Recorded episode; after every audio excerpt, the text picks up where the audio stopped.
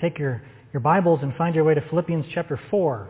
We are at the end of Paul's letter, and we have been going through an expository series in Paul's letter to the church in Philippi. And we find ourselves this morning with the last uh, section of this letter.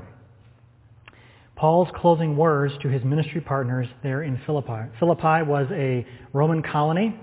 Uh, the, the citizens of Philippi enjoyed the rights and privileges of being Roman citizens. And there was a church there, a Christian church, this little outpost of God's kingdom behind enemy lines. And Paul writes them this letter to encourage and instruct and equip them to live in a way that is worthy of the gospel. And so we find ourselves at this last uh, section of Paul's letter. And the, the main topic of this, of this section is money. Actually, it's more than money. It's, uh, the main topic is really the ministry partnership between Paul and the church in Philippi, his thankfulness, his gratefulness for their partnership, which included and was expressed by the church in Philippi through their financial gifts to support Paul in his ministry. So if you're a guest with us, I want to assure you that sermons about money are not common at Highlands Baptist Church. Um, we uh, are talking about money today because the text talks about it, and that is our aim and that is our approach to God's Word. We believe here in the authority and the sufficiency of God's Word, and that means that we aim to submit our lives to the authority of God's Word as we find it. And this morning we find ourselves in this passage, and God has for us uh, to examine our hearts and to be instructed by His Word about money. Now, just to set us up a little bit before we jump right into the text this morning, beginning in verse 15. The Bible says a lot about money. And it talks about money in a curious way to our modern ears. We often think of money as a good thing, a problem solver, a bringer of joy. And yet the scriptures have a different approach to the topic of money. It has a stern approach, a sober approach. The scriptures give stern warnings. For instance, in Ezekiel 28, God promises destruction for the king of Tyre when his wealth had caused him to swell with pride and to make claims that he was like a god. Or in Hosea 13, another minor prophet where the Lord reminds Israel that when he fed them in the wilderness, they became kind of fat and proud and in a way forgot him because of the plenty that they were enjoying. And the teaching of Jesus on wealth or on money is rather stern. Jesus pronounces a woe on the rich and a blessing on the poor. And this was so countercultural in his day that people that heard this were just kind of flabbergasted. In Luke 6, it says this, He lifted up his eyes on his disciples, and Jesus said, Blessed are you who are poor, for yours is the kingdom of God. And later on he says, But woe to you who are rich, for you have received your consolation. And Jesus taught that the wealthy will only enter the kingdom of God with great difficulty. In other words, wealth exposes you to spiritual risk. In Mark 10, Jesus looked around and said to his disciples, how difficult it will be for those who have wealth to enter the kingdom of God. And the disciples were amazed at his words. And just to put a pin there, because often we perceived, and like the readers, you know, the, the contemporaries of Jesus in, in his day when he was walking here on earth, they would perceive wealth and prosperity as a blessing from God, as a sign of God's blessing and prosperity upon them. And Jesus is saying now it's very difficult, if you are wealthy, to enter the kingdom of God. Where the assumption was, if you're wealthy, you must be part of the kingdom of God. And the disciples were amazed at his words, but Jesus said to them again, Children, how difficult it is to enter the kingdom of God! Exclamation mark. It is easier for a camel to go through the eye of a needle than for a rich person to enter the kingdom of God. Now, does this mean wealth or money is evil? No, it does not mean that. In fact, some people in the Bible were wealthy and were described as righteous all at the same time.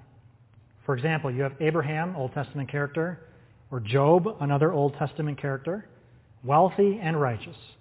In the New Testament, Jesus' ministry with his disciples was supported by some wealthy women. In Luke chapter 8, you read about that. Uh, in Acts 16, when Paul is traveling and planting churches, he meets a woman named Lydia, who was a businesswoman from Thyatira, who was in Philippi at the time.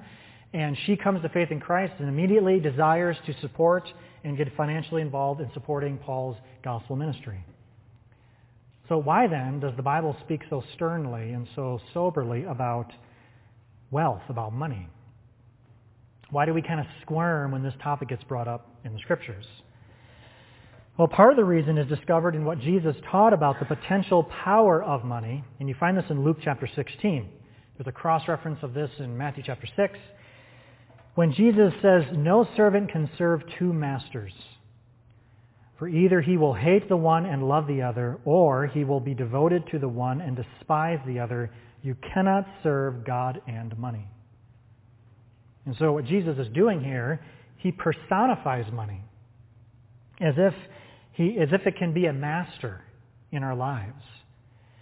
In other words, according to Jesus, money is so powerful, it's powerful enough to sway and to pull at our allegiances and our loyalties so that Jesus knew that it could kind of take the de facto place of acting as if a God in our life. And he warns against that. Money can kind of take on a divine status in our life. And I think we see that expressed in our society today, in our culture today. We feel those same pressures pushed upon our own hearts as Christians in this modern day America. Many people will bow down and sacrifice to the quote unquote God of money or of wealth by sacrificing happiness, their children, their health, fill in the blank for the almighty dollar. 1 Timothy 6, again, it points to the issue is not, is not really the issue, is not money. In 1 Timothy 6, Paul writes and says, For the love of money is the root of all kinds of evils. It is through this craving that some have wandered away from the faith. There's the powerful mastery that money can have in our lives. And what's the result? And pierce themselves with many pains.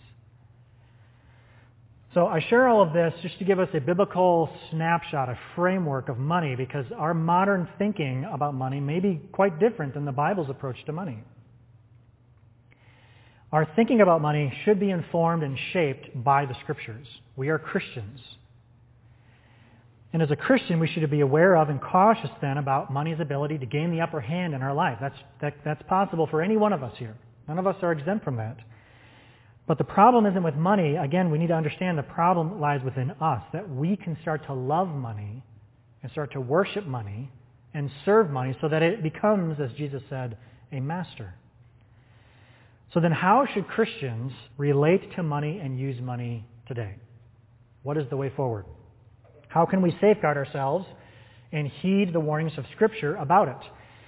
Philippians 4 gives us a roadmap for that. It gives us an example of the wise and appropriate use and, and relationship towards money. And the first truth that we find about money in Philippians 4 is that financial support or financial giving is part of gospel partnership. That's what Paul is writing about beginning in verse 15 down into verse 16, actually through this whole section. He's writing about the partnership that the Philippian Christians had with him through their financial gifts. They began their support back in the early days of the advance of the gospel in that region. That's what he's talking about there in verse 15 about they, they know that in the beginning of the gospel, when he left Macedonia, he's just commenting how they stood apart in their partnership with him through giving towards the advance of the gospel in that region. So what does the relationship and why do we really care about the relationship between Paul and the Christians in Philippi? I mean, we're living in modern day America. So I'm glad that they had a kind of a good thing going, but so what? What does that have to do with us today living in our present day situation? Well, for starters, verses 15 and 16 show us that there is an inseparable link between financial support and gospel partnership. One of the ways that we are partners in the gospel is through our financial support. Paul is highlighting their partnership in these verses. He's thanking them for their partnership in these verses. And it was partnership from a distance, but it was partnership that mattered. It was tangible. It was real. They were giving to the support of Christian ministry. They were giving to the advance of the gospel from their own pocketbooks, and that made them partners in Christian ministry. Which, think of it this way. Just having a, a desire for the gospel to advance is not make you a partner in the gospel. Having wishful thinking about the gospel advancing, I mean, that's good, but what does partnership actually look like? For the Philippian Christians, it looked like, in this one way, of giving to Paul to enable the advance of the gospel. Now here's where the rub comes to us. We live in a culture that is largely and, and, and we feel the pressures of this in our own lives as Christians that is largely consumer. We are a consumption kind of society. Now, not entirely, all right? But that is kind of the default that we kind of go towards. We are looking for what for our needs to be met, and we have this idea of for us to be able to consume. The challenge is it's possible then as a Christian to behave more like a consumer than a partner. So a question then for us as we press this text into our own lives is which one are you? A consumer of the gospel, a consumer of religion, and I say religion not in the sense of just organized, dusty religion, but are you just a consumer coming on a Sunday morning, sitting and receiving and consuming and then leaving, or are you a partner? Again, Paul uses terms of partnership here in, in the text. In verse 15, he says, No church entered into partnership with me. And then he defines the partnership he has in mind in giving and receiving except you only. So again, Paul doesn't view the Philippians as customers of the gospel. Planted the church, they're thankful, they're saved, they're redeemed, and they're, they're, they're trying to spread the gospel in their region, but they are partners. How? Through their giving. He views them as partners. How does God view you? We likely have all sorts of reasons why we might not give, why we can't give. In fact, the Christians in Philippi could have used those same reasons, right? We're creative in how we rationalize our use of money, aren't we? I am. In 2 Corinthians 8, Paul, through Paul's pen there to the Corinthians, we learn that the Christians in Philippi actually had legitimate reasons not to give. They were not wealthy. They were not well off. They were in a period of, of hardship, it seems. And Paul references the behaviors of the Christians in Macedonia, which included Philippi, and he lifts them up as an example to inspire the Corinthians in their own habits and patterns of giving. In 2 Corinthians 8, Paul says, We want you to know, brothers, about the grace of God that has been given among the churches of Macedonia. And that includes Philippi, that, that region there, modern-day Turkey. For in, at a severe test of affliction, their abundance of joy and their extreme poverty, right? Yikes, right? What? Have overflowed in a wealth of generosity on their part. It's just the upside down way that the gospel works. I mean, these people were in affliction. There was a sense of poverty, but it overflowed in this expression of generosity. Now, what's curious here is no amounts are given. The amounts that are given is not really the issue at, at stake here. The issue at stake here is that Paul says, For they gave according to their means, as I can testify, and beyond their means of their own accord. It was a willing, joyful expression of worship to God in partnership in the gospel to see the gospel advance in these regions. And these are people that had reason to say, you know, I wish I could, but I can't. So I'd like to challenge all of us in our modern day American sensibilities about money to be challenged from the scriptures and just to assess our own hearts. I have no idea what anyone in here gives or doesn't give. I have no clue. Not at all. That is entirely between your conscience and God. But I would ask us all to examine our hearts and ask ourselves, do, do you have more of a customer approach or a partner approach? Do you kind of like to be a spiritual ninja, kind of consuming the gospel alone on your own, and, and you simply appear on a Sunday and then vanish back into your own private life but you're glad to be able to come and gather with the church on Sunday and participate in that sense, consume. But to actively join as a partner in gospel ministry through financial giving, ooh, means you're going to have to say no to other things. You're right. But I would encourage you, if you are not giving, to consider how God would increase your joy through becoming a financial partner in the advance of the gospel. And if you are giving, take heart, because I think this text will encourage you in that faith-filled step of obedience. Because giving in gospel partnership, if you're skeptical about it, like, how dare Paul talk to me about my money? I worked for it, I earned it, I sacrificed, I saved it.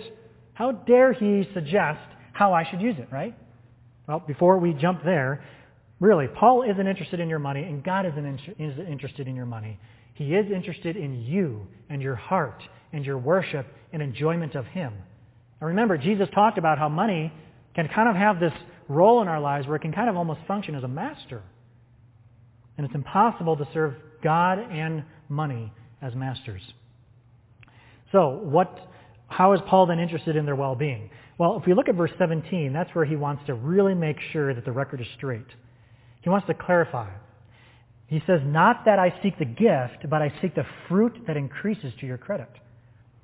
And to make certain that he isn't misunderstood or perceived as money grubbing, Paul clarifies his motives in verse 17. And this teaches us that financial partnership is not just a way that we, we get involved in gospel partnership, but financial partnership, second, financial partnership in the gospel has spiritual reward. It has a spiritual reward. So in verse 17, Paul wants to make sure that none of his readers think he's using ministry as a cover for personal financial advancement. That is not what's happening. Instead, he is thanking them for their, for their partnership in financially giving because he is interested in the welfare, the spiritual welfare of these partners with him. That's verse 17. So what does he mean when he says he seeks the fruit that increases to your credit? Well, the term that Paul uses there in that verse is a reference to earning interest. It's a concept that we're familiar with. You have money into an account and you want to see what kind of rate of interest you're going to get on that money. Maybe you're rather disappointed in the rate of interest that you're getting on that money in your account. Paul's using this, this, uh, this analogy of money in an account earning interest.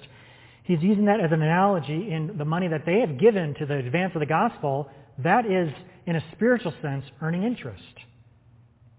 He assures his readers that what they give would function like an investment spiritually. And the return on their investment is reinvested in them in their spiritual growth and advancement. That's what he's writing about. He's not interested in their money that they had sent for him for personal reasons or for his personal advantage. Instead, Paul is most interested in the Philippians' spiritual advantage through their giving. So we can understand it this way. These Christians who gave their giving was a concrete demonstration of how God was completing the good work that he had started in them when they believed the gospel to begin with. If you look back, flip over a few pages or flip up a few screens to chapter 1 of Philippians, verse 6, where Paul is certain. He says, I am sure of this, that he who began a good work in you will bring it to completion at the day of Jesus Christ. Now here at the end of this letter, Paul is connecting the sense of, listen, Christians, I'm so thankful for your giving because God is using your giving to return an investment back to you spiritually that is for your spiritual progress, for your spiritual growth.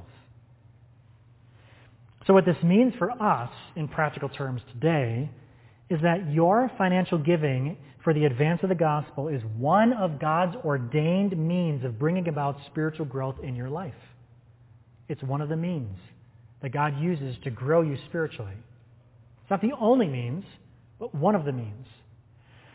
There is a link, according to Philippians 4, the way Paul is writing this, this thankfulness to them. There's a link between how you use or don't use money for gospel good. There's a link between that and your spiritual fruitfulness, your spiritual growth. There is a compounding kind of interest that you will only experience spiritually when you give to support and advance the gospel. Now we get this, right? You will not have a return on an investment that you never invest, right? I mean, this is obvious for us, right? I mean, if an account says we'll give you this much percent back on whatever money you put in here, you shouldn't scratch your head and say, well, why have I got nothing when you've put nothing in, right? We get that. Paul is using that analogy here. These Christians have invested. They've invested, and Paul assures them that their investment is going to reap benefits not just in the advance of the gospel, yes, but they're going to reap a spiritual blessing through the way God uses that to grow them in their knowledge of Him, in their enjoyment of Him, in their spiritual progress of faith. And so remember, the man who wrote this truth about giving here in chapter 4 is the same guy who wrote in chapter 1 verse 25 that he was laboring for their progress and joy in the faith. And so again, if you feel like, hey, Paul, you know, leave me alone. You can talk to me about my attitude and my actions, sure, but you don't talk to me about my money, Paul. Well, that's the same guy who is writing to these Christians and said, listen, I am dedicated to your progress and joy in the faith. And part of our progress in joy in the faith has to do with how we handle our money. So, when you give to the advance of the gospel, when you give money to Highlands Baptist Church, part of that money is used to advance the gospel here in Denver. Part of that money is used to advance the gospel in places like Peru, which we heard this morning, and other areas and regions around the world, advancing the gospel in places that you can't, you and I can't go to and can't do that. You're advancing the gospel. But more than that, there is a compounding interest of spiritual fruitfulness that God is accomplishing in your life through the giving. Maybe you think you can't give much, so why bother? Does it really matter? Well, that's a pragmatic view of giving, not a scriptural view of giving. The scriptural view of giving is give, even if it's a little. I mean, Jesus extolled the, the generosity of a, of a widow who gave two mites. And it was, it was peanuts in comparison to the vast amounts of wealth that were being given publicly as, with showmanship by others. And Jesus applauded that small, simple gift from her. And it was a lot for her. It was everything, Jesus said. The amount isn't the issue. It's the heart behind the giving. So give even just a little because there is a confidence of saying, God, as I give, you can be assured that there is a compounding interest of spiritual growth, a progress of faith that God will accomplish in your life through that. Now, there are other reasons to give. And Paul goes on to that in verse 18. Financial partnership, not only is there a personal financial or a personal spiritual um, interest, compounding interest of growth in our lives. But third, financial partnership is pleasing and acceptable worship of God. It's pleasing and acceptable worship to God. I don't know what kind of ideas you have about worship. Maybe you think worship is the only happens Sunday mornings like this in a service. You're going to go worship God. And that's true. We've worshiped God. We have. But I'd like to dispel any of us of the notion that worship only happens on a Sunday morning when we're gathered together in this building doing churchy things. All right? Now, worship has been happening this morning, yes. But it's not only on a Sunday.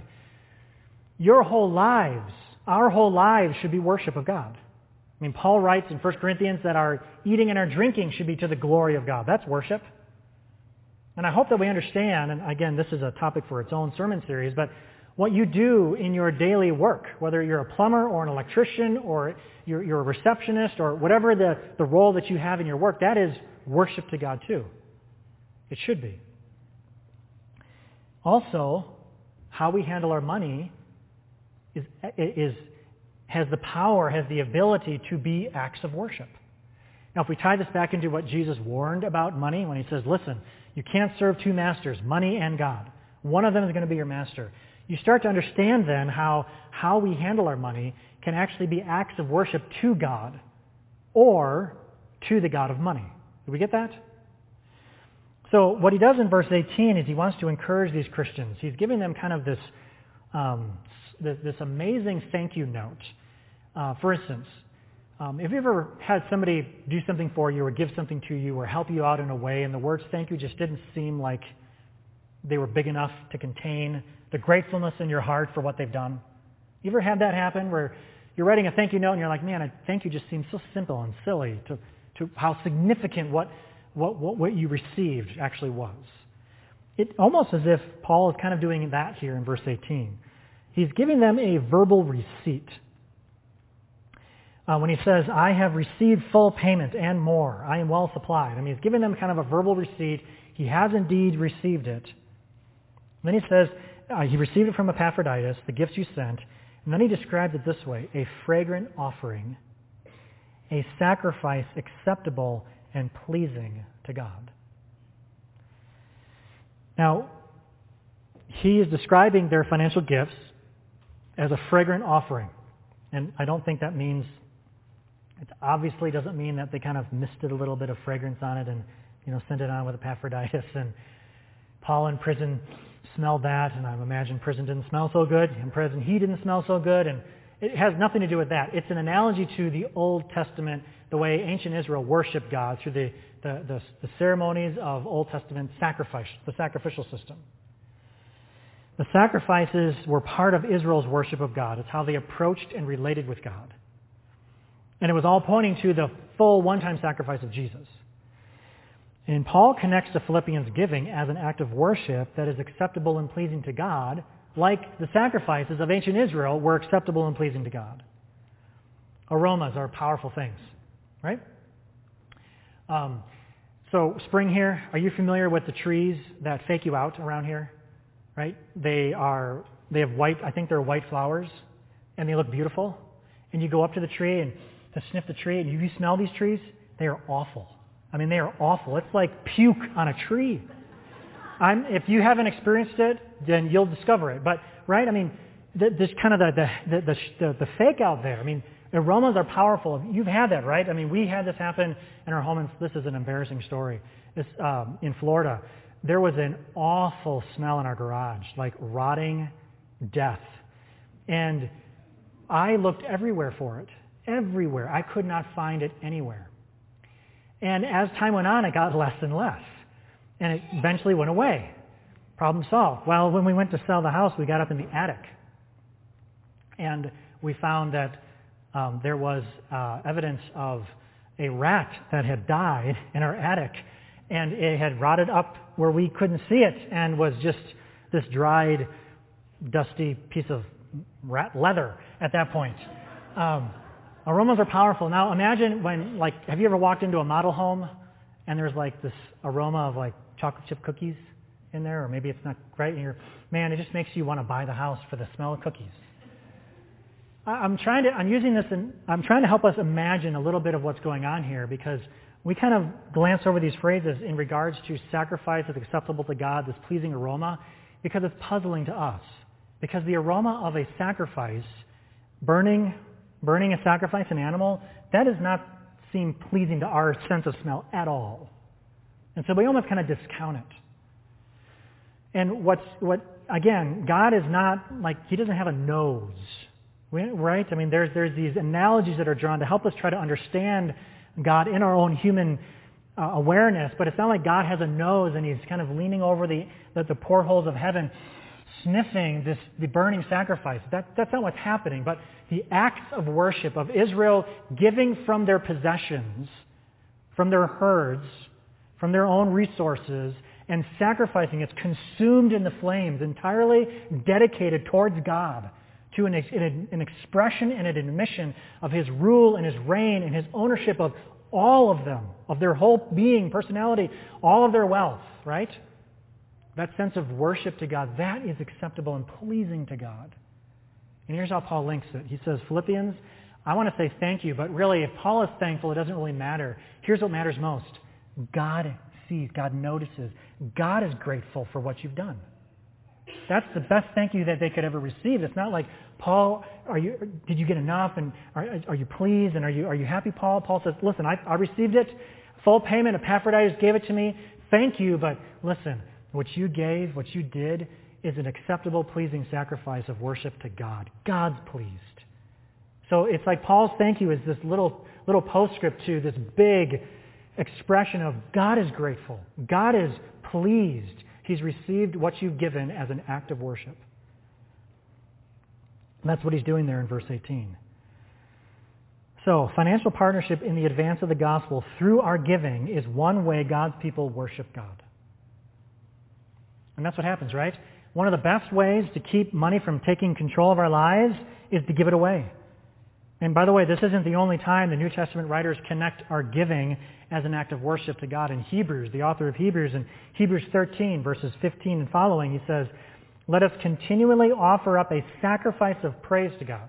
So by the way, when we were singing, when we were praising God earlier today in the service, there, that, that is another way that we worship, a sacrifice to God.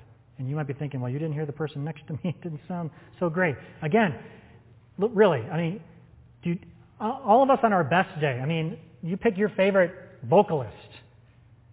God's not like shocked at their talent.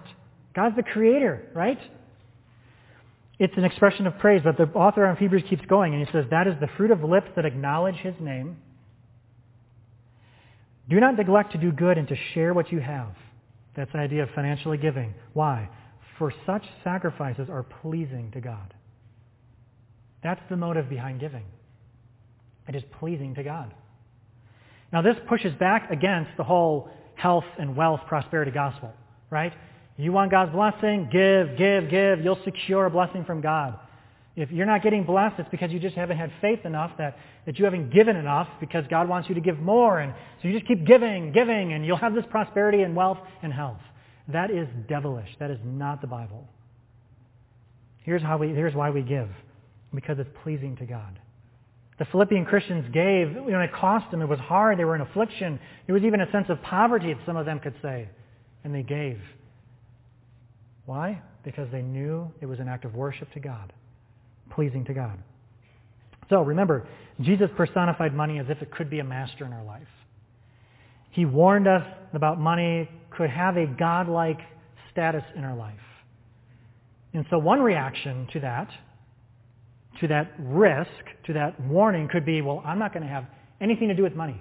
Money's evil, money's bad, take it away, let me live in poverty, because I don't want to be running the risk of having that happen in my life. And that's one reaction to these types of instructions, but it's not a Christian reaction. That is a, that is a moralistic type of response to that kind of warning. Christians don't despise money. Here's how Christians respond. Christians don't refuse to use or engage financial transactions. Instead, Christians use money in radically different ways. How? We use it by giving it away. We're weird. We are. I mean, everybody else in the world is trying to save up as much as humanly possible, trying to, trying to get as much as possible. And Christians, we're weirdos. What do we do? We, we look at the God of money and we kind of laugh at it and say, you can't give me, you can't fulfill my life. You, you might buy pleasure for a little bit, but it's not really the pleasure that satisfies. You don't bring satisfaction to my soul. And here's how I'm going to prove it to you, money. You give it away. And what God does is God is so grateful in that what he does is he uses that investment to accomplish in your own life spiritual growth. Because what you're doing is you're expressing faith. You're stepping out in faith saying, God will supply my needs. And that's where he's going to go to next. Philippians 4 shows us that one of the ways Christians guard themselves from the deceptive tendency of money to take the place of God in our lives is we give it away. Now, instead of worshiping money, we give money away to worship God. So, you might be wondering, okay, uh, that sounds great, Paul, and I'm glad it worked out for the Philippians, but money doesn't grow on trees. And you don't know what's in my bank account. And you don't know how, uh, you don't know the other costs and, and expenses and the risks that, that you're living through. You're right, I don't. And again, the amount isn't the issue here. Nowhere in any of this instruction is the amount brought up. It's not. You say, well, how am I supposed to be able to give to the advance of the gospel when I don't think I really have what I need? Well, herein lies the center of our act of worship. Look at verse 19.